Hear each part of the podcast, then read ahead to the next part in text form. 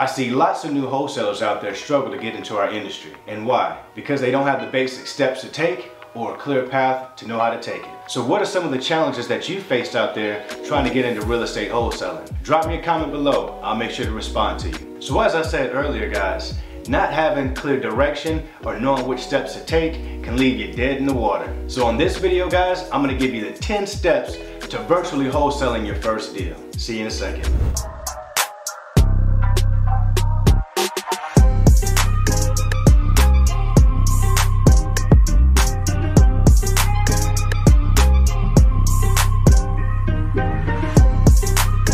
I'm Shaun Young, virtual real estate investor, and I love all things real estate. All right, let's go ahead and jump right into it. Step number one, talk to people. Just as easy as it sounds, guys. Talk to everyone that you know. Let people that you come in contact with that you're into real estate. You'll be surprised at how many referrals you'll get out of that. Step number two, finding a hot market and motivated sellers. So what that means is before you get started, you wanna make sure that you choose a market that can get you a return on your investment sooner than later. So one key factor that you want to consider is the population size. You want to go after markets that have a population of at least 100,000 people to give yourselves the best chance of success. Next, you want to find the hottest pockets of activity that's going on in those markets so that you know exactly where to target. Number three, evaluating the property. This is where you run comps on the property so that you can come up with your maximum allowable offer, or some of us like to call it Mayo. And to come up with those comps, guys, when talking to sellers,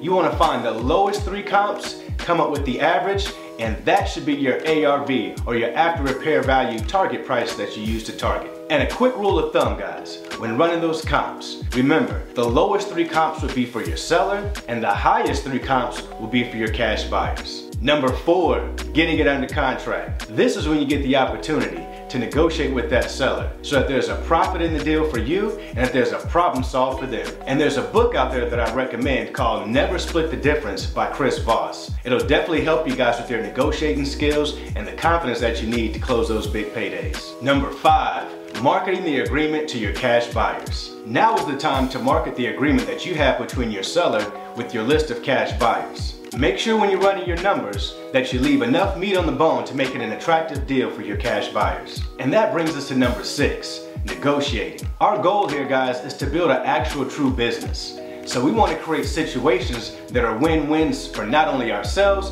but for our clients that we're involved with. So in this case, we want a win-win-win situation so that our seller wins, our cash buyer wins, and that you win as a wholesaler as well. Number seven, Assign the agreement to your cash buyer. The assignment agreement is signed by you and your cash buyer. Then your cash buyer wires over the earnest money deposit to the closing agent or the closing attorney that's going to be closing this deal for you, and that's going to be held in escrow. Number eight, sending all documents to your closing attorney or title company. Guys, remember, find yourselves a good closing agent or title company because they should be working for you on your behalf. What I mean by that is a good closing attorney or title company will actually be the transaction coordinator to an extent for that deal. They'll make sure that all necessary parties are contacted and kept aware of the entire transaction during the process. So remember guys, to vet yourselves a good closing attorney or title company because it can be very important. They can make or break a deal when it comes down to it. So keep in mind, a good title company can make or break a deal in the long run. Number nine, closing the deal.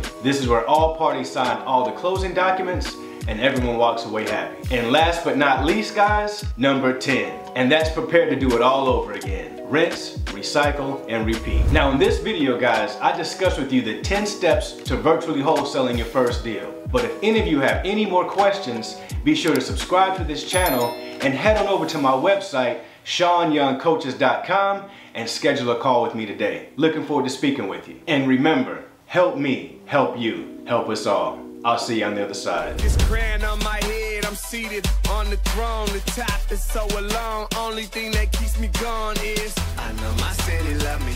I know my city love me. I know my city love me. I know my city love me.